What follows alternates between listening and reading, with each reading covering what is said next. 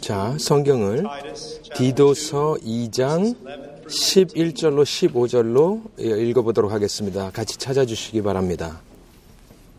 We're going to be talking about the grace of God. 하나님의 은혜의 복음이 삶에 어떻게 적용되는지를 보도록 하겠습니다.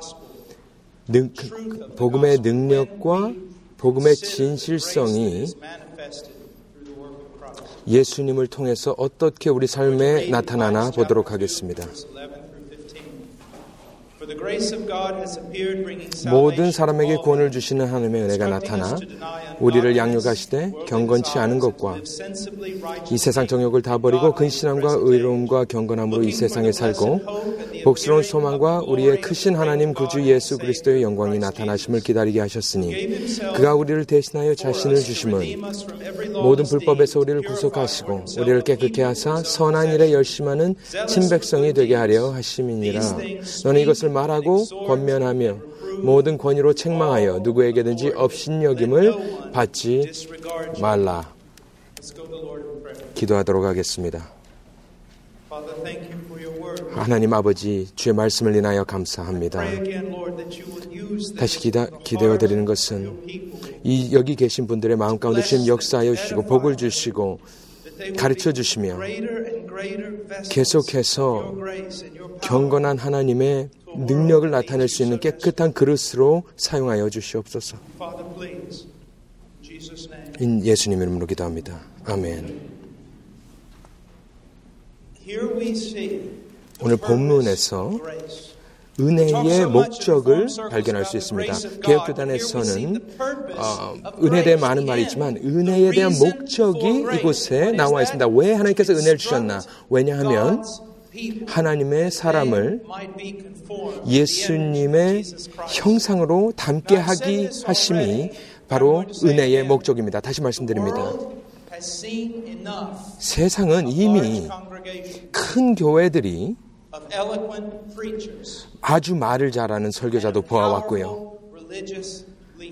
아주 카리스마적인 종교 지도자들도 보았습니다. 하지만 세상에서 찾을 수 없는 것, 또 가장 필요한 것은 무엇이냐면 하나님의 예수 그리스도의 십자가에 붙들려 있는 사람이 필요한 것입니다. 하나님의 은혜로 변화받은 사람들을 세상은 보기 원하는 것입니다.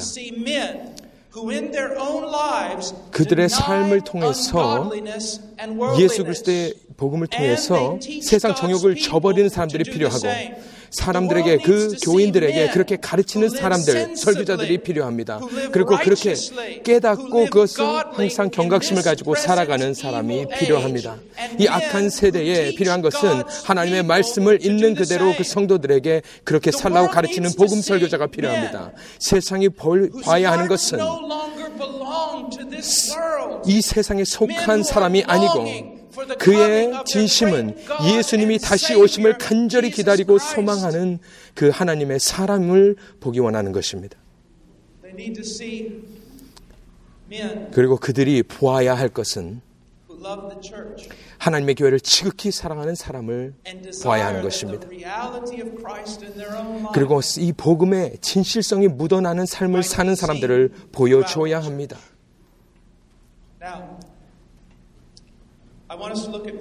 한 10, 11절을 보면서 시작하도록 하겠습니다. 하나님의 은혜가 어떻게 나타나나? 모든 사람에게 구원을 주시는 하나님의 은혜가 나타났다고 이야기합니다. 하나님의 은혜는 이것을 받기에 불합당한 사람들에게 주어지시는 무조건적인 은혜입니다. 아주 굉장히 짧게 제가 정의를 내렸는데요. 왜 이렇게 짧게 정의를 내렸냐 하면은 왜냐하면 은혜를 묘사하기 위해는 하기는 불가능하기 때문입니다. 은혜를 설명하기 사람에게 설명하기는 불가능합니다. 천사의 말이라 해도 아무리 위대한 설교자의 말이지만 하나님의 은혜를 설명하기에는 턱없이 부족한 것입니다. 우리가 아는 이 세상의 어떤 것도 하나님의 은혜를 설명하기엔 부족하기 때문입니다. 하지만 바로 그것이 설교자의 부르심입니다. 설교자의 부르심은 다름 아닌 하나님의 말씀을 공부해서 하나님의 은혜를 설명, 설명할 수 있을 때까지 공부하여 그래서 강단에 서서 사람, 하나님의 사람들에게 하나님의 위대하신 은혜 역사에 대해서 계속해서 설교해야 하는 것입니다. 이 단어를 한번 보도록 하도록 하겠습니다. 하나님의 은혜가 나타났다고 합니다. 이 나타났다라는 헬라 단어는 에피파노라는 단어입니다. 그것의 의미는 이렇게 밝게 보이는 것을 마치 이 세상의 불빛처럼 밝게 보이는 것을 설명합니다. 이것을 보면 첫 번째로 이 지금 이 말씀이 있는 것은 세상을 볼 때에 인류 역사를 볼 때에 그 어떤 때도 하나님의 은혜가 한 번도 밝게 보여진 적이 없는 적은 없었습니다. 하나님의 은혜를 노아의 시대 때부터 하나님의 은혜를 보여주셨습니다. 바벨탑 사건 속에서도 하나님께서는 은혜로 나타나셨습니다. 아브라함 때 또 이스라엘 나라를 통해서 하나님은 계속해서 은혜를 나타내셨습니다. 그런데 바, 사도 바울이 어, 11절을 내서 말하는 것은 하나님의 은혜가 나타났다는 것은 너무나 위대한 은혜를 계속해서 은혜가 보여졌지만 하나님의 이때 나타난 은혜는 그 모든 것을 초월하는 하나님의 은혜다라고 설명합니다. 11절에 설명하고 있는 은혜는 다름 아닌 하나님의 은혜가 밝히 보여진 것. 너무 밝히 보여져서 이 하나님의 은혜가 그 전에 있었지만 마치 없었던 것과 같이 여겨질 정도로 위대하게 밝게 보여졌다라고 말씀하는 것입니다. 아까 제가 말씀드린 대로 어두운 방에서 하나의 촛대를 밝혀도 촛불을 밝혀도 그 방을 다 밝히고 몇 킬로미터에 걸쳐서 사람들이 볼 수 있는 것처럼 하지만 근데 태양이 뜨기 시작하면 이 촛불에 이것은 마치 없어지는 것 같은 이치와 마찬가지입니다. 마찬가지로 지금 사도 바울이 가르치고 있는 것은 계속해서 인류 역사 동안 하나님은 계속해서 하나님의 은혜를 계시하셨지만 하나님의 독생자이신 예수 그리스도께서 나타나셔서 완벽한 삶을 사시고 의로운 삶을 사시고 그 대속에서 죽으실 때는 그 은혜는 그 전에 보여준 모든 은혜를 초월하는 하나님의 위대한 은혜가 보여진 것과 마찬가지라 설명하는 것입니다. 이것이 바로 이 기독교의 핵심 진리입니다. 여러분이 만일 하나님의 복음 선포자가 되길 원하신다면 이것은 이, 이러한 위대한 은혜, 이 은혜를 통해서 이 은혜를 알기 위해서는 영원토록 공부해야 될지도 모르겠습니다. 그렇기 때문에 우리의 잡은 계속해서 이것을 공부해서 그래서 하나님의 백성들에게 이 말씀을 계속해서 다른 각도로 설명해야 될 필요가 있습니다. 이 은혜의 적용이 어, 디까지 나타나는지 보도록 하겠습니다. 11절입니다. 모든 사람에게 구원을 주신 하나님의 은혜가 나타났는데 누구에게 나타났냐? 모든 사람이라라고 얘기합니다. 여기에 전치사가 붙어 있는데 영어로는 for라고 되어 있지만 헬라 말로는 가라고 되어 있습니다. 이것은 바로 그 전에 선행되는 문맥과 연결하는 즉 2절 1절로 10절을 연결해 주는 전치사지요. 무엇을 계속해서 설명했냐면 계속 윤리적인 선행에 대해서 설명을 하고 있었습니다. 그 로마 그 당시 제국 당시에 있던 모든 분류의 사람들을 지금 묘사하고 있습니다. 2장 1절로 10절 가운데. 그때 이 10절 동안에 사도 바울은 마치 별의 별 사람들, 어떠한 사, 종류의 사람들이든지 간에 예수님 안에서 어떻게 살아야 하는지를 가르쳐 주고 있습니다. 근데 11절에 딱 이것이 동, 동떨어져 있는 것처럼 어, 보이는데 어떻게 보이냐면 11절은 하나님의 은혜를 생각하고 보니까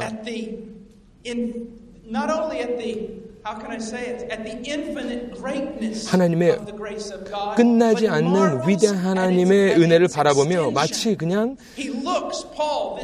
태양이 뜨는 것을 바라보는 것처럼 사도 바울은 멍하니 그 하나님의 위대하심을 바라보고 있는 것 같습니다. 헬라 사람들이 있고 할례자가 있고 비할례자 무할례자가 있고 어, 음, 신디 사람이 있고 여러 가지 종이 있고 자유인이 있고 여러 가지 사람에게 하나님께서는 하나님의 끝없는 은혜로 그들을 다가가시고 만져주셨던 하나님의 놀라우신 끝이 없는 은혜를 보면서 마치 그냥 감탄하고 있는 것이 바로 11절과 같은 것입니다. 여러분과 저도 그렇게 감탄하듯이 바라 보는 하나님의 은혜를 그렇게 바라봐야 될 줄로 믿습니다. 하나님의 은혜는 우리가 볼, 우리가 생각할 수도 상상할 수도 없고 우리의 모든 것을 뛰어넘는 모든 사람들에게 다가가는 하나님의 위대하신 은혜이기 때문입니다.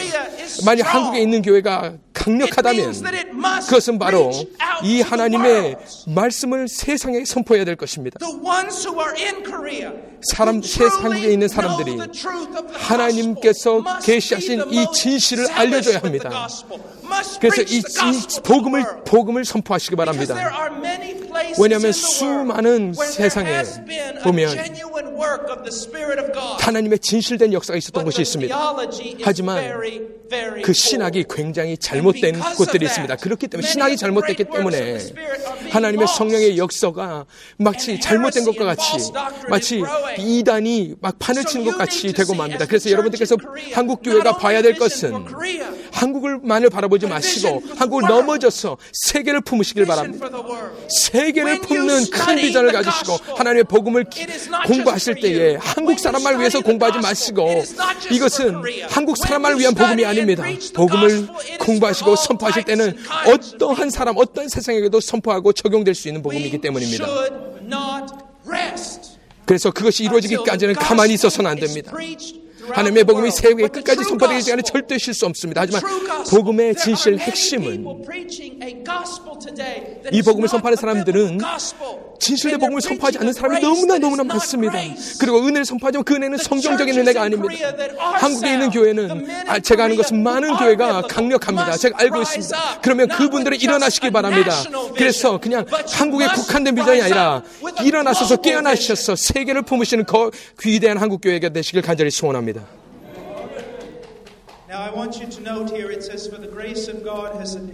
11절에 보면 구원을 주신 하나님의 은혜라고 말씀하십니다. 이 구원은 그냥 하나님의 어, 죄에 대한 곳에서 자유만을 주시는 것을 그것을 이야기하고 있지 않습니다. 하지만 죄의 구속의 능력에서부터 해방받을 수 있는 그 자유를 말씀하고 있습니다. 우리가 하나님께 진실로 은혜로 의롭다 칭함을 받았으면 우리는 성화되는 과정에 있어야 되는 것입니다. 우리는 하나님의 은혜로 값없이 의롭다 되었습니다. 하지만 그 사람의 삶은 정말 하나님의 복음이 역사했는지 안 했는지를 증거로 보여주시, 보여줄 수 있는 삶을 살아야 되는데 그것은 다름 아닌 죄로부터의 구속에서 자유로워지는 것입니다. 죄로부터의 자유. 이 땅에 사는 동안에 우리는 100% 성화될 수는 없죠. 죄 없이 될 수는 없습니다. 아무리 거룩한 사람이라 할지라도 그렇게 죽을 때까지 죄, 죄와 우리는 싸움을 할 수밖에 없습니다. 하지만 분명한 것은 거기는 계속해서 성화의 과정이 있어야 되고 그 가운데 거룩해짐이 분명히 있어야 된다는 것입니다. 주의 복음은 너무나 강력하기 때문에 새로운 사람을 창조하게 됩니다. 지금 이 하나님의 은혜는 얼마나 위대한지 새로운 종류의 사람과 공동체를 만들어내고 맙니다. 어떤 공동체입니까? 그 공동체는 불경건함에 노할 수 있는 거룩한 공동체가 형성되는 것입니다. 그것을 마음속에 품고 살아가는 경건한 공동체가 형성되게 되는 것입니다. 세상에 세상을 사랑하지 않는 공동체입니다. 예수님의 다시 돌아오실 간절히 소망하는 공동체입니다. 그리고 선한 일을 행하기를 간절히 소망하는 공동체입니다. 우리는 그냥 말로만 전도할 수 없습니다. 우리는 그 삶을 통해서 전도할 수밖에 없는 것입니다. 그래서 이 복음이 진실인 것을 우리 삶을 통해서 보여줘야 됩니다. 그냥 하나님과 관계에서만 잘 되는 것이 아니라 이 땅에 사는 동안에도 우리 삶이 변화되어야 되는 것이 필요합니다. 12절을 보시면 은혜에 대한 역사를 설명하는데 경건치 않은 것과 이 세상 정욕을 다 버리고 근신함과 의로움과 경건함으로 이 세상에 산다고 말씀합니다. 양육하시는 것은 양육한다는 단어는 바이도어라는 그 헬라 단어에서 나온 것입니다. 그런데 이것은 어린아이를 양육할 때 쓰는 단어입니다. 그런데 목적을 가지고 가르치는 것입니다. 그런데 그 반복적인 습관을 통해서 어린아이를 가르치는 그 단어입니다. 그것은 그렇다면 하나님의 은혜가 이 땅에 온 것은 그냥 우리를 칭, 의, 의롭다 칭해 주시긴 뿐만이 아니라 이 땅에 사는 동안에 양육하실 때 하나님의 방법대로 거룩한 습관을 갖게 하시기 위해서 은혜가 하나님께서 우리에게 보여주신 것입니다. 하나님의 은혜는 우리를 양육하시는 은혜입니다. 예수님과 닮게 하는 은혜입니다. 그리고 이것은 현재 진행형입니다. 그것은 하나님께서 계속해서 우리 삶 가운데 양육되어지는 것을 나타냅니다. 하나님의 은혜는 계속해서 우리 삶 가운데 역사하고 계신다는 것입니다. 양육하시는데 계속해서 우리를 경건치 않은 것에서 정욕을 버릴 수 있도록 훈련시키시는 하나님의 은혜입니다. 그래서 예수님과 같이 성화되는 모습이 우리 삶 가운데 있어야 됩니다. 우리가 만약 복음 전파자라면 그 복음이 우리 삶 가운데 역사하여서 하나님의 은혜를 여러분들의 삶에 적용하셔서 그냥 큰 교회만 만드는 것이 우리의 삶의 목적이 아닙니다. 우리가 열심을 내야 되는 것은 거룩한 교회를 만드는 것의 목적이 있습니다. 거룩하고 거룩하고 거룩한 교회를 만드시기 바랍니다. 그럼 우리가 우리에게 질문해야 될 것이 있습니다. 하나님의 은혜는 그럼 우리를 양육하신다 말씀하셨는데 그럼 어떻게 우리를 양육하실까요? 어떻게? 아, 멋있게 보이는 말인데 현실에서는 어떻게 이 양육이 나타나고 있을까요? 하나님의 은혜가 어떻게 복음을 통해서 우리를 양육시킬 수 있을까요? 다르게 양식시킬 수 있을까요? 몇 가지 예를 들겠습니다. 첫 번째로 하나님의 복음을 통해서 우리는 예수님께서 우리와 같이 되셨던 것을 기억하시길 바랍니다. 왜냐하면 우리가 예수님처럼 닮게 하시기 위해서 예수님이 우리와 같이 되셨습니다. 그렇다면 우리는 열심을 내야 되는데 예수님과 같이 되기 위해서 동화되기 위해서 열심을 내야 될 것입니다. 여기 계신 젊은 분들 신학교를 가시면 신학교 교육은 너무나 중요하지만 한 예수님을 닮고자 하는 그 성화된 것과 절대 비교할 수 없습니다. 그냥 공부 잘해서 좋은 성적을 받고자 하는 그냥 성적만을 바래서 신학교에 가는 것보다 중요하지만 성경교에 있는 동안에 예수님과 같이 형상을 닮기 위해서 열심을 내시길 바랍니다. 우리를 의롭게 하시기 위해서 예수님께서는 의롭다 하시기 위해서 우리를 위해 죽으셨습니다. 예수님께서 우리를 위해 죽으신 이유는 우리의 삶이 예수님의 삶과 하나님의 뜻에 합당한 삶에 합당하게 변화되기 위해서 죽으셨습니다. 그렇다면 우리는 하나님의 의를 위해서 굶주려야 합니다. 그 하나님의 의가 우리 삶에 나타날도록 공부하시고 적용하시고 예수님과 같이 변화받기 위해서 하나님의 의를 공부하시기 바랍니다. 예수님께서 우리 위해 죽으신 것은 당신의 제자, 자녀 만드시기 위해서 죽으셨습니다. 우리 삶에 있는 모든 우상을 무너뜨리시기 위해서 죽으시고 부활하신 것입니다. 그리고 우리 삶을 거룩함에 바쳐드리기 위해서 하나님께서는 독생자를 주셨습니다. 만약 하나님의 독생자께서 죽으셨다면, 당신의 삶을 만드시기 위해서 죽으셨다면, 어떻게 우리의 삶을, 우리의 가슴을 다른 우상에게 줄 수 있습니까? 어떻게 세상에게 우리의 삶을, 우리의 마음을 줄 수 있을까요?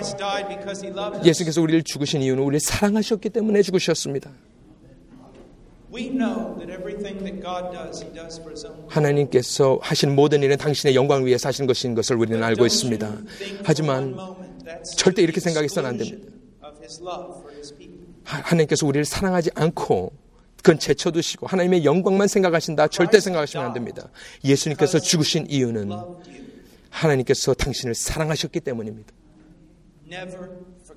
절대 잊지 마시기 바랍니다. 하나님께서는 우리를 사랑하시고자 작정하셨습니다. 그럼 그것은 우리를 어떻게 어떠한 반응으로 나타나야 하나요? 하나님 아버지를 전심으로 우리의 마음과 뜻과 정성을 다하여 하나님을 사랑하셔야 됩니다. Many of you have been in the 여기 계신 많은 분들은 사역을 오래 하신 줄로 알고 있습니다. 그리고 저 이상 새로운 것이 여러분들 귀에 들리지 않는 것도 저는 알고 있습니다. But you know, this is what I've discovered. 하지만 제가 발견한 것이 하나 있습니다. For example, I 예를 들자면. 저는 어제 오셨던 비키 박사님을 너무나 존경합니다. more things about God than I've ever learned. 그분은 갖고 있는 하나님에 대한 지식은 제가 배운 것을 모두 축적한 것을 초월합니다. I love Dr. Sproul, R.C. 스프롤이라 하는 미국의 신학자를 좋아하고요. 잔 메카터를 좋아하고요. 잔 파이퍼를 저는 존경합니다.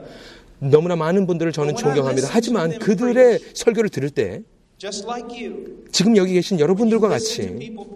사람들의 설교를 들으실 때에. 새로운 것을 배우는 것은 거의 없습니다. But I remember one time I 근데 was 한번 preaching 제가 in college, 대학교에 가 설교한 적이 있는데 and before I was to preach, 제가 설교하러 바로 직전에 it was a secular university. 그것은 세속 그냥 대학교였습니다. Before I was to preach, 근데 제가 바로 설교하기 전에 called on to give their testimony. 몇몇 학생이 지- 어, 간증을 하라고 이렇게 순서가 있었습니다. 그들은 바로 막 믿은 지 얼마 안 되는 학생들이었습니다. 근데 그들이 일어나서 간증을 하기 시작했더니 they said some things that were 이렇게. 어, 막 좀 틀린 말을 좀 했죠. 초신자기 때문에 성경적으로 정확한. 말을 이렇게 묘사하면서 설명하지도 못했습니다. Brothers, I didn't learn anything new from them, 그때 그들의 간증을 들으면 새로운 것처럼 배운 거 하나, 하나도 없습니다.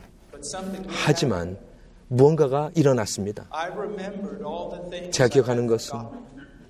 제가 여태까지 잊고 있었던 것을 다시 상기시켜 주신 것입니다.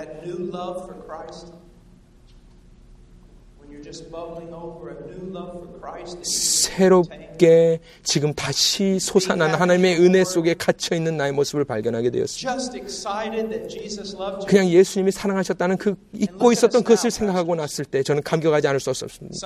지금 자신을 돌아보십시오. 저는 저희 여기 계신 분들은 많은 분들은 노병들입니다. 오래 싸워왔습니다. 일하고. 일하고 사역 사역 사역을 해왔습니다. 너무나 많은 문제들에 산적해 있습니다. 하지만 언젠가는 여러분 그냥 가만히 Shut 앉아서 off the emails. 이메일도 다 끄시고요. Close the office door. 그냥 여러분들 서재 문도 닫으시고요. And go back to when we were brand new believers. 우리가 막 예수를 믿었을 때의 그때로 돌아가셔야 합니다. just delight in the fact that He loves us. 그냥 예수님이 날 사랑하셨던 그 사실 하나로 만족하시고 responsibility is to love Him too. 우리가 하- 예수님을 사랑하는 것도 하나님께서 우리에게 주신 명령이기 때문입니다. 하나님의 은혜가 우리를 어떻게 양육하시는지 제가 말씀드렸습니다. 그러면 하나님의 복음은 하나님의 은혜는 어떻게 우리를 훈련시키시나요? teaching. 말은 그냥 가르친다는 말만은 아닙니다. 훈련시킨다는 말도 포함되어 있습니다. 어떻게 하나님의 은혜는 성도를 훈련시킬 수 있을까요?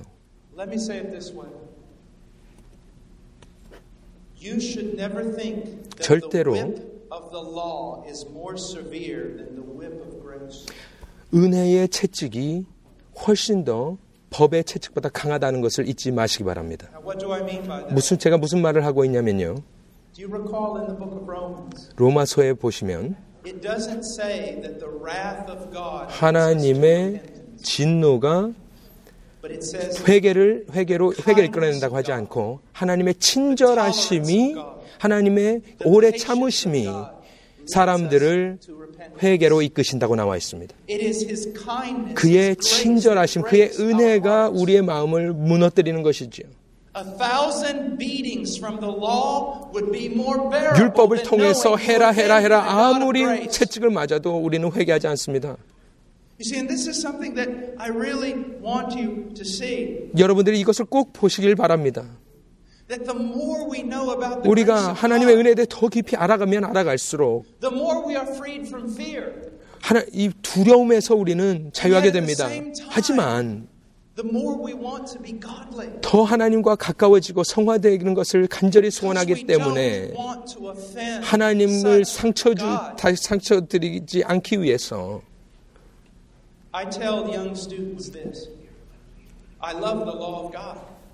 저는 보통 이렇게 이야기합니다. 난 하나님의 법도를 사랑한다고 이야기합니다. 그런데 제 삶에 제가 삶을 사는 동안에 저는 이렇게 생각하지 않습니다. 나는 이 법을 무너뜨리지 않겠습니다. 이렇게 말하면서 걸어다니지 않습니다. 제가 생각하는 것은 이렇게 생각합니다. 성령께서 내 내재하시기 때문에 하나님께서 내 안에 계시다. 그렇기 때문에 나는 하나님께 상처받을 만한 죄를 지을 수 없다라고 이야기합니다. 하나님께 하나님의 영광에 먹칠하는 일은 나지 하지 않겠다라고 나는 생각합니다. 제가 한국 문화를 바라볼 때 깜짝깜짝 놀라는 것은요. 다름 아닌 깊은 존경심을 볼 때 너무나 너무나 놀랍니다. 여, 어린 한국 사람들이 나는 우리 아버지께 버릇없게 하지 않겠습니다라는 얘기를 저는 많이 듣습니다. 어, 우리 가정을 욕되게 하지 않겠습니다라고 말하는 것을 많이 들었습니다. 너무나 위대한 일입니다. 하지만 더 나아가야 될 필요가 있습니다. 그것은 우리 하나님을 나의 하나님을 영광 돌리지 않게 할 수 없다라고 이야기하는 것입니다. 왜 우리가 세상 정욕에 노해야 하나요? 왜냐하면 하나님을 하나님을 하나님께 영, 어, 영광에 먹칠하지 않아야 되기 때문입니다. 하나님의 은혜가 우리를 어떻게 양육하신지 말씀드렸고 어떻게 우리 훈련시키시는지 말씀드렸습니다. 그러면 제가 또 말씀드리고 싶은 것은 하나님의 은혜는 우리 삶 가운데 가장 큰 원동력이 되는 것입니다. 우리가 하는 모든 일의 원동력은 다름 아닌 하나님의 은혜입니다. 디모데전서 3장 16절은 하나님의 경건함이 그 크다고 이야기합니다. 크고다 경건의 비밀이요. 이렇게 이야기를 합니다. 왜냐하면 은혜가 모든 경건으로 이끄는 바로 원동력입니다. 그럼 여기서 하나님의 위대한 진실한 진주와 같은 보석을 발견하게 되는 것입니다. 그것은 우리의 경건은 계속해서 해라 하는 율법을 통해서 되는 것이 아니라 성도는 하나님의 은혜를 더욱 깊이 묵상하고 깨달아가는 하나님의 은혜를 묵상할 때 우리는 경건으로 나갈 수 있는 것입니다. 그렇기 때문에 우리가 설교자로서 목사로서 이렇게 제가 설명을 드리겠습니다. 저희가 진짜 해야 되고 있는 일이 무엇일까요? 목사님들 한번 생각해 보세요. 하나님께서 당신을 사용하고 계십니다. 굉장히 중요하신 분이 되셨습니다. 하지만 그와 동시에 굉장히 우리가 바빠지지 않았습니까? 분주하지 않습니까? 사람들은 당신들과 이야기하고 싶, 하고 싶어 합니다. 항상 문제가 있으니까 문제를 풀려고 애쓰고 있습니다. 항상 무엇인가를 계획해야 되지요. 사람들 항상 당신을 보고 있습니다. 저 아, 그것을 제가 이해할 수 있습니다. 하지만 여러분들 우리의 마음 가운데 이런 소망이 있어야 됩니다. 어, 당신은 어디에 누구에 속해 있습니까? 우리가 하나님의 백성들에게 우리 삶을 드려야 되는 것이 마땅하지만 당신은 당신의 사람들에게 속해 있지 않습니다. 당신은 하나님께 속해 있습니다. 우리가 심판의 날에 성도들에게 심판받는 것이 아닙니다. 하나님께서 당신을 선포할, 선, 포하실 것입니다. 당신께서 우리 사역을 하고 계신다면 우리가 당연히 좌시하지 않아야 될 문제가 많이 있겠죠. 하지만 우리에게 가장 중요한 사역은 마치 이런 모험가와 같이 되는 것입니다. 탄광에 있는 탄광에서 일하는 사람과 같이 계속해서 하나님의 귀한 은혜의 보석을 발견하려고 애쓰고 그 하나님의 귀한 은혜의 보석을 하나님의 백성에게 설명하기 위해서 계속해서 노력해야 되는 것이 우리의 목적입니다. I dearly love John MacArthur. 저는 And I 목사님 너무나 존경합니다. God has given him. 그리고 그의 사역을 너무나 And I greatly 존경합니다. respect the seminary that they have there. 그리고 그, 그가 가지고 있는 그가 운영하는 신학교를 저는 참으로 사, 사랑합니다. 제가 왜 그 사역을 존경하냐면 거기에서 배출되는 신학생들은 목회자 후보생들은 로버트와 같습니다. And I don't mean that in a bad way. 어, 그- 나쁘게 말씀드리는 것이 아닙니다. But here's what they're saying. 그들은 이렇게 이야기합니다.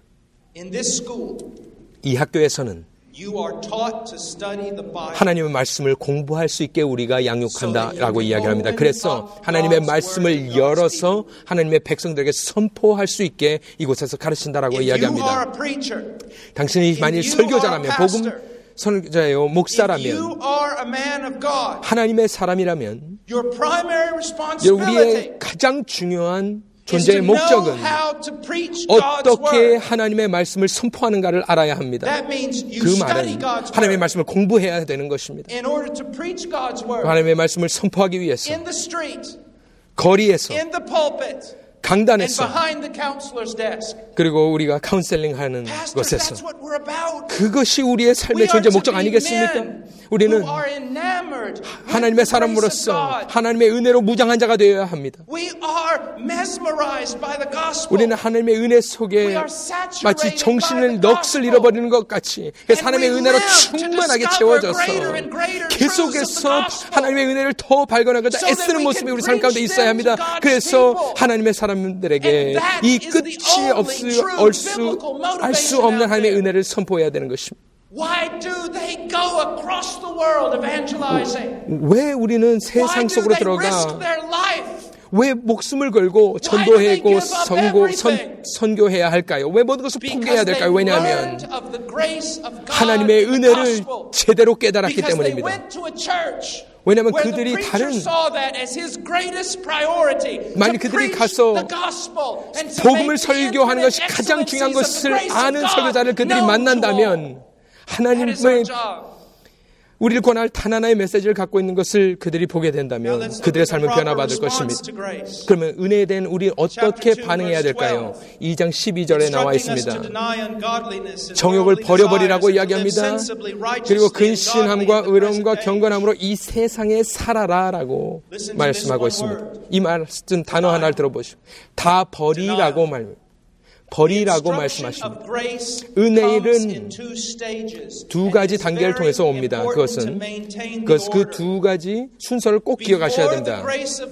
하나님의 은혜가 우리를 훈련시키기 전에. 어떻게 살아야 함을 가르치기 전에 하나님의 은혜는 with regard to the sin that you must be rid of. That 우리 삶에 있는 어떤 죄를 없애야. 하는지 없애버려야 하는지를 먼저 가르쳐 주고 계십니다. Verse 12, it says, 12절에 instructing us to 보면 우리를 양육하시되 경건치 않은 것과 이. 세상 정욕을 다 버리라 라고 Now 먼저 설명합니다. 히버트라 하는 사람의 마- 아, 말씀을 읽어드리겠습니다. 인간의 죄성 때문에 a 먼저 cleaning away of the rubbish before there can be 우리 삶에. 있는 모든 오물을 먼저 제하여 제하고 난 뒤에 하나님을 께 상처 줄 수 있는 하나 그것을 먼저 제거하고 나서야 하나님께 영광 돌릴 수 있는 삶을 살 수 있다라고 이야기하였습니다. 헤인 그리픈이라는 사람은 이렇게 이야기했습니다. 천국을 제대로 아는 것은 먼저 우리 삶에 있는.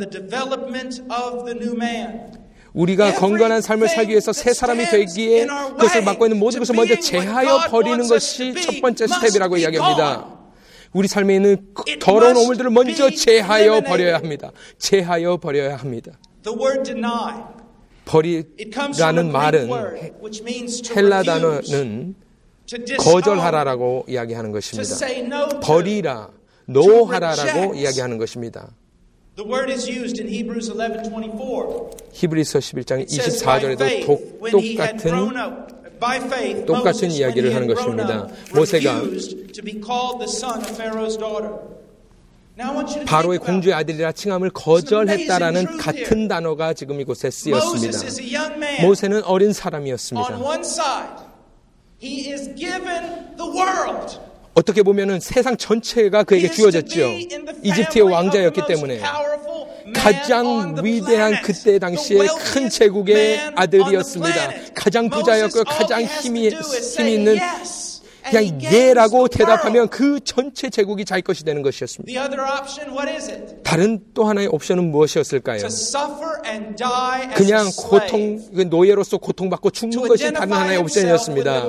왜냐하면 가장 거기서 천대받던 자신의 동족과 동일하게 여김을 받고 죽는 것입니다. 근데 모세가 어떻게 합니까? no에게 이집트에게 no를 하고 바로에게 no를 하고 그냥 그렇게 히브리 사람과 같이 메, 머사, 메시아에게 예수님께 예라고 대답을 하는 삶을 살아서 그를 그 노예 민족인 당신의 민족과 동일시 여김을 받, 기로 하였던 것입니다. 그것이 바로 우리가 그렇게 살아야 된다는 것입니다. 사도행전 3장 14절에 보면 이 단어가 똑같이 쓰였습니다. 그리고 이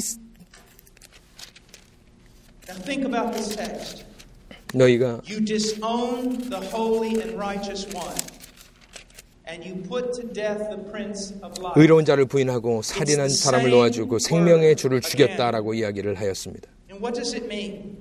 And what does it mean? You and I are to look at 여러분들과 저는 worldly desires. 죄성과 죄를 사랑하는 모습을 보고 그것을 그냥 버리는 것에서 그치는 것이 아니라 그것을 죽여야 합니다.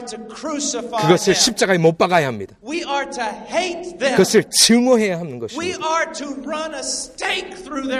그리고 마치 마귀를 죽이는 것처럼 그 심장에 못을 박아버려야 됩니다. 이렇게 제가 표현해 보도록 하겠습니다.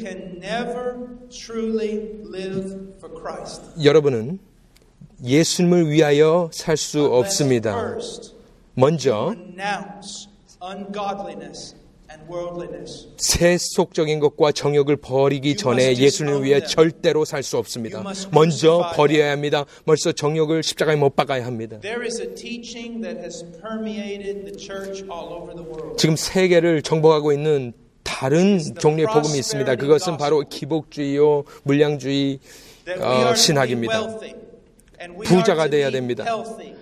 건강해야 합니다. 편안해야 합니다. 마치 버, 번영 신학을 이야기하고 있습니다. 근데 제가 이 세상에서 가장 증오하는 것이 바로 이 번영 신학입니다. 저는 그것을 증오합니다.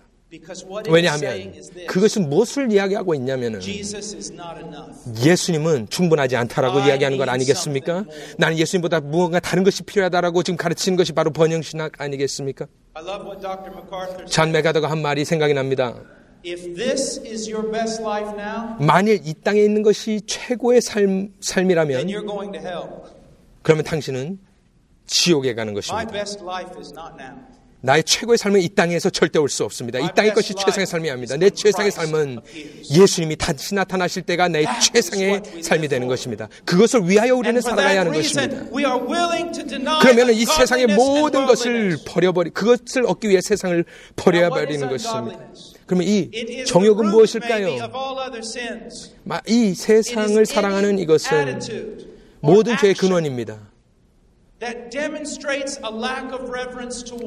하나님을 위하는 존경심을 보여주지 않는 것이 바로 하나님의 법도를 그냥 우습게 여기는 것이 바로 이 세상 세상적인 것입니다. 정욕입니다.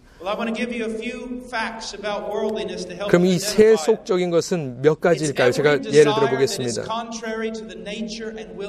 하나님의 법도와 상관없는 그 모든 것이 바로 이 세상 정욕입니다. It is also desires that pertain to and characterize this fallen evil age and will not translate 그리고 이 타락한 이 세상의 것들 을 이야기하는 것이 바로 세상 정욕입니다. 그리고 우리 내적 욕망인데 마치 안 믿는 불신자처럼 살려고 하고자 하는 욕망이 바로 이 세상적인 욕망입니다. 그리고 그것이 불신자들의 모든 소망은 다름 아닌 하나님도 없이 사는 그들의 삶의 모든 목적이 이 땅뿐인데 우리도 그렇게 살려고 하는 것이 바로 세속적이라는 뜻입니다. 우리가 하나님과 하나님의 뜻에 합당한 삶을 살는 것 방해하는 모든 것이 바로 이 세속적인 것입니다.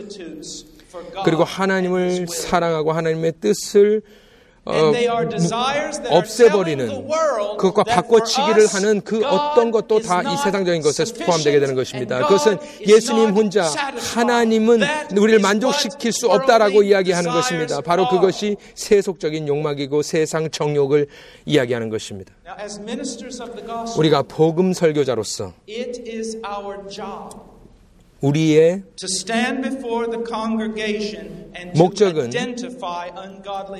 이 정욕이 무엇인지를 세속화, 세상적인 무엇인지를 보여줘야 되는 것이 우리의 목적입니다. 성도님들이 그것을 들어야 합니다. 그들에 가르쳐 줘야 됩니다. 하나님의 사람들에게 이 세상 정욕에서부터 도망치라고 이야기해야 됩니다. 어떻게 하나님의 말씀과 능력, 하나님의 능력을 붙들고 있으라라고 우리는 가르쳐 야 됩니다. 우리는 때로는 하나님의 사람들, 불신앙적인 사람들, 세속적인 사람들 때로는 경고하고 꾸짖어야 합니다. 그리고 여러분과 나는 복음 전하는 사람으로 그들에게 사람들에게 이것을 보여줘야 됩니다. 우리가 세상 정욕을 버림으로 성도님들도 따라올 수 있게 우리가 보여줘야 되는 것입니다. 거짓 선자들이 너무나 많습니다. 너무나 많은 거짓 사역자라는 이유로 너무나 다른 복음을 전하는 자들이 많이 있습니다. 자기 자신만을 살찌우는 사람들이 너무나 많이 있습니다. 그런데 우리는 전혀 반대로 행해야겠지요. 그냥 우리에게 주어졌다는 것으로 우리는 그, 그것을 받아야 되는 것은 아닙니다. 우리는 그냥 이 땅에 사는 동안에 의롭다, 의롭게 살기 위해서 필요한 것만 딱 필요합니다. 너무나 다른 것들, 하나님의 말씀을 벗어나는 다른 모든 것을 유혹하는 모든 것에 노라고 대답할 수 있어야 합니다. 하나님의 사람이 되어야 하는 것입니다. 우리는 하나님의 복음을 맡은 자입니다. 천국은 우리에게 속해 있기 때문입니다. 왜 우리가 세상적인 것, 이런 세상적인 것을 상관해야 하나요? 그것을 버려버려야 하고. 근데 서상 정욕을 버리는 것에 그쳐야 되는 것은 아닙니다. 성경은 그 우리는 살아야 한다, 살아야 한다, 살아야 한다라고 이야기를 합니다. 그냥 세상 정욕을 버리는 것이 아니라 그 뒤에 예수 닮은 삶을 살아라라고 이야기하는 것입니다. 의로운 삶, 거룩한 영적인 삶을 살아야 되는 것이 목적입니다. 세, 상과 같이 되려고 애써서 세상을 구할 수 없습니다. 세상과 완전히 다르게 될 때에 우리는 세상을 구원할 수 있는 것입니다. 여기에 삶을 세 가지 어, 것으로 묘사를 하는데 먼저는 근신함으로 사는 것은 똑바른 생각을 가지고 정상적인 마음을 가지고 사는 것을 이, 어, 이야기합니다. 즉 미친 사람과 같이 앉게 사는 것이 바로 근신함이라 하는 뜻입니다.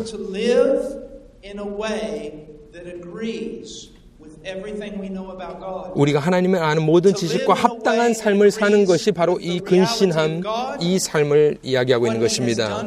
하나님께서 우리를 위해서 행하신 모든 것을 알고 살아가는 그 삶의 모습, 하나님께서 주신 경고의 말씀, 약속의 말씀, 그것과 합당한 복음의 말씀에 합당한 삶을 사는 것이 바로 이 근신함을 이야기하고 있습니다. 그런데 너무나 많은 사람들이 이렇게 살고 있지 않지 않습니까? 그들이 말하는 것은 천국이 내, 내 집입니다. 하지만 그들은 이 세상만을 위해서 살고 있는 모습이 너무나 많이 있습니다. 하나님은 어, 은혜롭게 나눠주며 살라고 하지만 우리는 굉장히 그렇게 살고 있지 않습니다. 세계 성교적 마인, 드를 가지고 살려고 하지만 그렇게 살고 있지 않습니다. 하지만 죄 가운데 살고 있는 우리를 발견하고 있습니다. 그것은 하나님의 말씀과 위배되는 삶입니다. 또한 의롭게 살라고 말씀하십니다. 그 말씀은 하나님의 하나님과 하나님의 뜻, 뜻에 합당한 삶을 사는 것이 바로 의롭게 사는 것입니다. 바로 그것이 하나님과 당신과의 관계에서뿐만 아니라 하나, 우리와 이웃과의 관계에서도 이 의로운 삶이 나타나야 되는 것입니다. 형제 자매님, 그것이 의로운 삶이 건강하고 정직하고 우리의 말한 대로 약속을 지키는 삶, 예수님의, 예수님의 삶 같이 사는 것이 바로 의롭게 살, 사는 삶입니다. 경건함의 삶은 무엇일까요? 그것은 세상적으로 사는 것과 반대되는 개념이겠죠. 그것은 어, 신, 우리 하나님 당신이 우리 삶의 전체 영역이라는 것을 깨닫고 사는 사람이 바로 이 경건하게 사는 것이죠. 하나님을 예배하고 알고 깨닫고 살고 순종하는 삶이 우리 삶의 전체 목적인 것이 바로 경건한 삶이 얘기하고 있는 것입니다. 연약할지도 모르겠습니다. 매, 번 넘어질지도 모르겠습니다. 하지만 그의 마음만은 절, 활활 타고 있어야 됩니다. 하나님을 향해서 타고 있어야 합니다. 하나님을 위해서.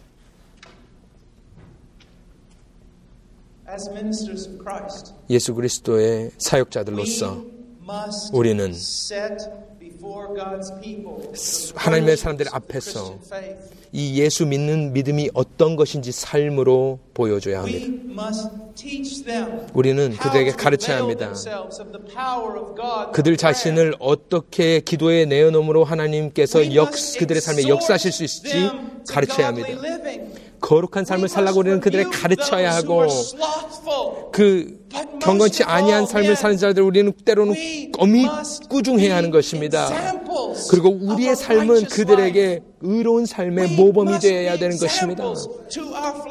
우리가 맡은 양들의 모범이 되십시오. 그들이 우리를 바라볼 때 맞다 저렇게 말씀대로 살 수 있구나라고 우리를 보며 그들은 감탄해야 할 수 있을 것입니다. 그리고 13절에 보면 소망을 이야기합니다. 복스러운 소망과 우리의 크신 하나님 구주 예수 그리스도의 영광이 나타나심을 기다린다 말씀하십니다. 사도 바울은 오늘 본문의 말씀을 은혜의 나타남을 어, 초 림 때에 먼저 오셨을 때에 이야기합니다. 그런데 계속해서 하나님의 은혜가 아, 제, 예수 재림 때까지 계속해서 나타나는 것을 가르치고 있습니다. 형제 자매님, 우리가 그리스도인들로서 우리는 두 사이에 끼어 있습니다. 가장 중요한 두 날인데 가장 우리 삶에 중요한 것인데 바로 그것은 예수님이 먼저 오셔서 죽으시고 부활하신 그 날입니다. 또 다른 중요한 날은 예수님께서 오셔서 다시 오시는 재림의 날이 우리 삶의 가장 중요한 날입니다.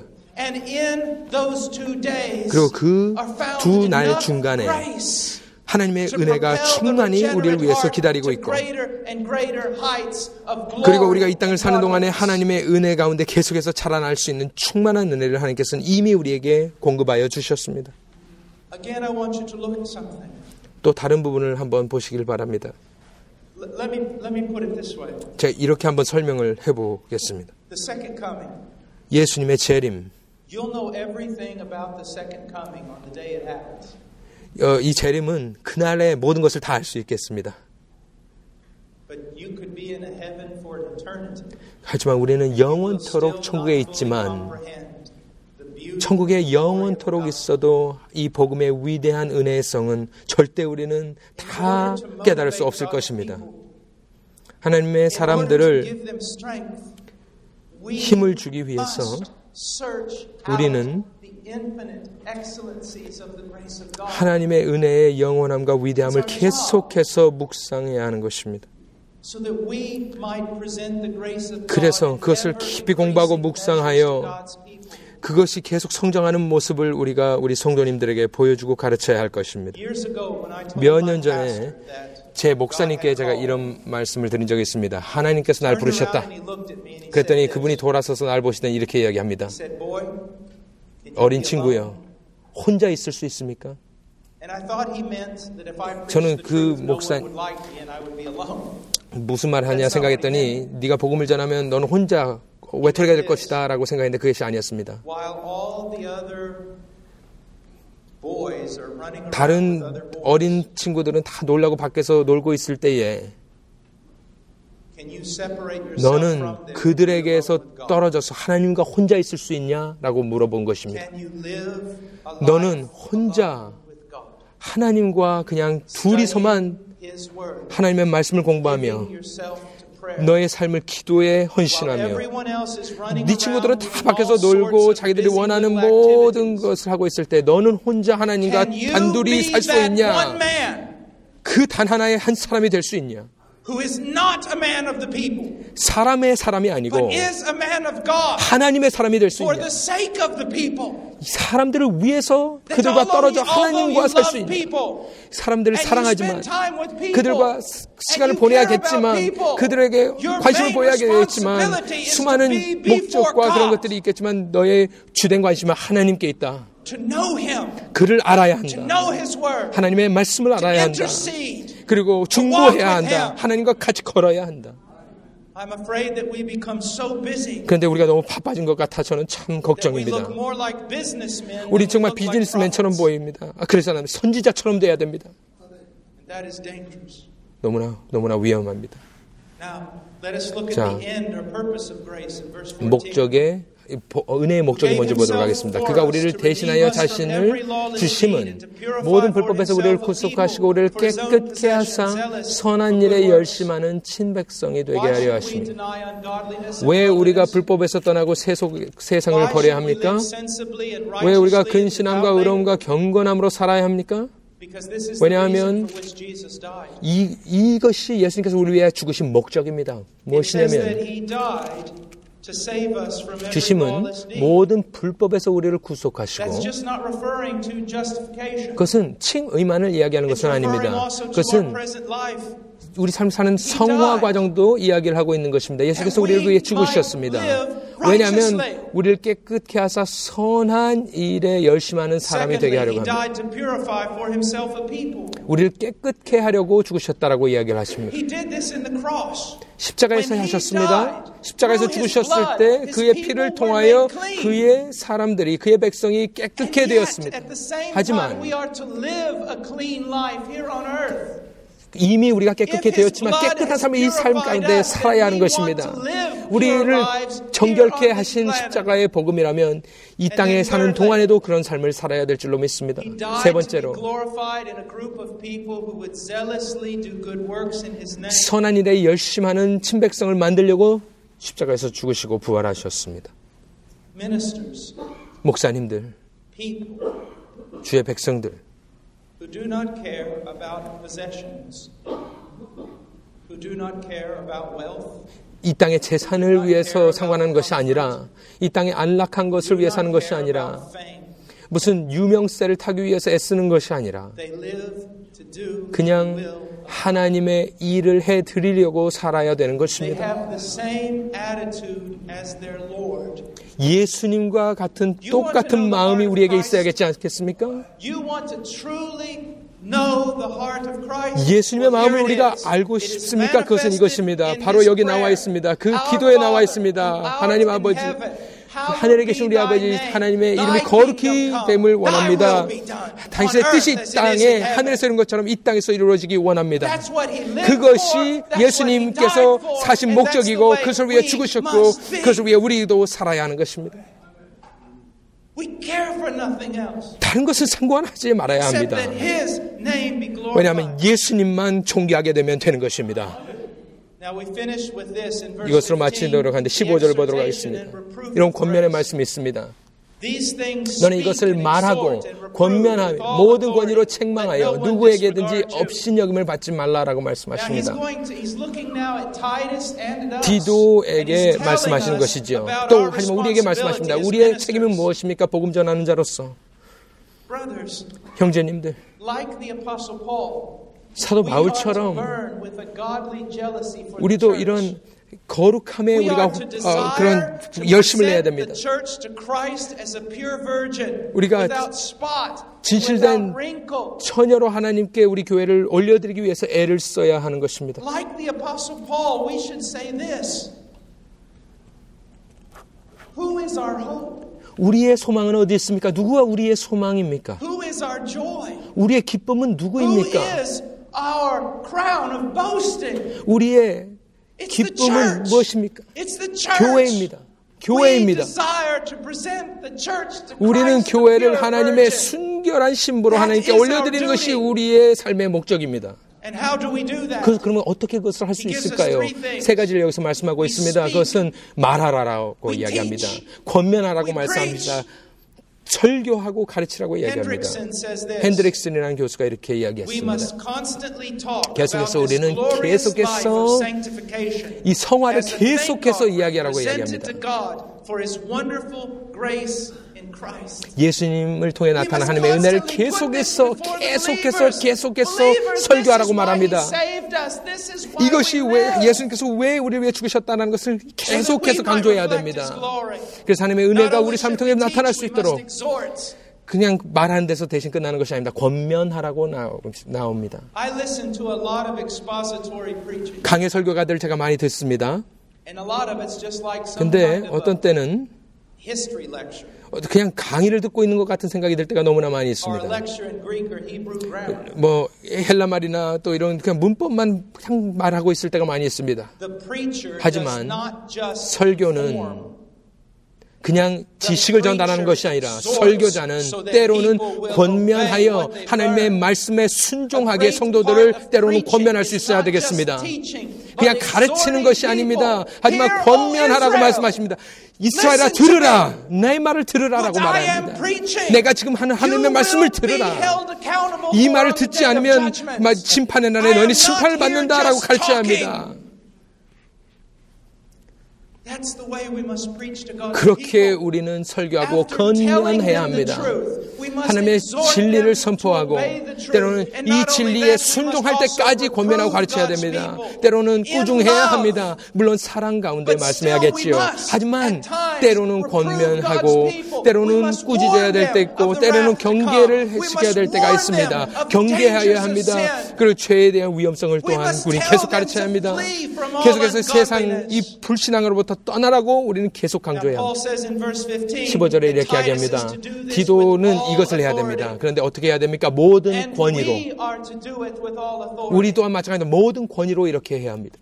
But from where does our authority come? 그럼 이 권위는 어디서 누구에게서 나옵니까?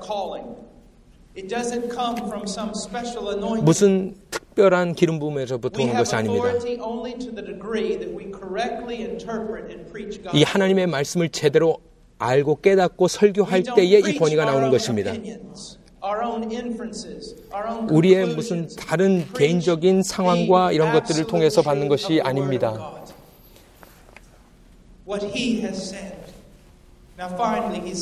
그리고 마지막으로 "Let no 말씀하는 것은 disregard you." The Greek word means do not let anyone think around 누구에게든지. Now that sounds unusual, doesn't it? But it's extremely important.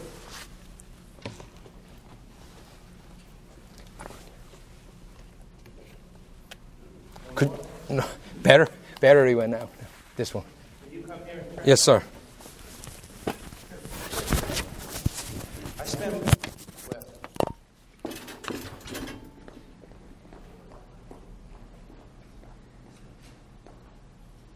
I spent a great part of my life preaching in the jungle. 저는 마- 삶의 많은 부분을 정글에서 설교하며 보냈습니다. You don't have to worry about microphones. 그때는 이런 마이크로폰 마이크에 대해서 걱정할 필요도 없었습니다. Now he says, "Let no one disregard you." 업신여김을 당하지 말라고 말씀하십니다. This literally means do not let anyone think around you. 그 말은 아 나를 지나쳐서 누구를 어, 그, 나를 지나쳐서 생각할 수 없게 만들라는 뜻입니다. Now I want to quote Hendrickson here. 핸드릭스를 말씀드리겠습니다. Titus must conduct himself in such a manner that no one will think around him. 디도는 항상 이러한 삶의 방식으로 살아야 되는데 어떤 사람도 그 사람을 비껴갈 수 없게 그 사람 제쳐두고 생각할 수 없게 만들어야 돼요. That no one in his heart will bypass or ignore Titus. 그냥 다- 디도를 무시할 수 없게 만들 정도의 권위를 가지라고 말하고 있는 것입니다. Now, what can we do as ministers so that no one will disregard us? 복음 전하는 자로 우리는 어- 어떻게 업신여금을 안 받아야 할까요? First of all, we must preach the word. 첫 번째 하나님의 말씀을 선포해야 합니다. If people disregard our opinions, that's good because our opinions are just our 우리 opinions. 개인 생각은 사람들이 무시해도 좋습니다. 그것은 뭐냐면 우리 개인의 생각이기 때문입니다. If you give me your opinion, I'm going to disregard you. 만일 여러분이 당신의 생각을 나에게 말하면 나는 그걸 상관하지 않겠습니다. But if you give me the word of God, I'm going to hear. 하지만 하나님의 말씀을 주시면 나는 듣겠습니다. Secondly, we must live a life that validates what we say. 두 번째로 우리는 선포하는 대로 살아야 할 것입니다. Now listen to a text in 1 Timothy 4:11 through 12. 디모데전서 4장 11절과 12절을 보시기 바랍니다. Paul says, "Prescribe and teach these things. 이것을 가르치고 권면하라라고 말씀합니다. Let no one look down on your youthfulness." 너희 어린 것으로 업신여김을 당하지 말라라고 합니다. Now, if there's a young minister here, I want you to listen. 여기 젊으신 목사님이 계시면 들, 들으시기 바랍니다. He's saying, "Timothy, 디모데요. don't let anyone look down on you just because you're young." 그냥 나이 어리다는 것으로 다른 사람이 당신을 업신여기게 놔두지 마십시오.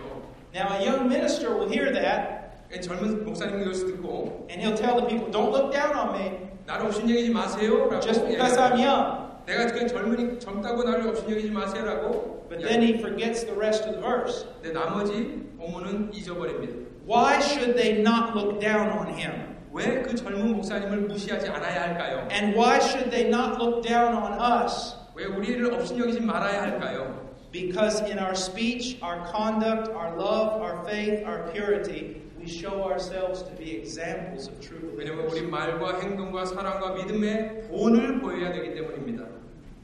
You do not have right to demand respect just because of your calling. 우리가 목사이기 때문에 우리를 존경하시오라고 말할 권한은 우리에게 없습니다. As a matter of fact, if you have to walk around all the time demanding respect, you've already lost. 그냥 계속 돌아다니면서 날 존경하십시오, 존경하십시오 말하면 이미 존경을 잃어버렸기 때문일 것입니다. The respect that you have should come from the character that comes out of you. 존경은 여러분의 삶의 모습을 통해서 저절로 받아줘야 되는 것입니다. A wise man once said this 지혜로운 사람이 이렇게 한번 이야기하였습니다. If you have to look at your wife and say, Submit to me, 만일 부인을 보고 나의 말에 순종하시오 말한다면 there's already a problem. 이미 문제가 있는 건 아니겠습니까? And maybe not with her, 부인에게 문제가 있는 것이 아니라 maybe with you. 남편에게 있는 것이겠죠. We ought to live in such a way 우리는 그렇게 살아야 합니다. that people acknowledge our authority. 그래서 우리의 권위를 그들이 인정할 수 있게 살아야 합니다. There's a great difference. 분명히 다른 점이 있죠. It is something that we earn 그것은 우리가 그들에게 받아야 돼, 내야 되는 것입니다. by living godly lives. 그렇게 거룩한 삶을 삶을 통하여서 This is a minister of the grace of God. 이것이 바로 하나님의 은혜의 부르심을 받은 목회자들의 삶을 이야기하는 것입니다. Let's pray. 기도하겠습니다.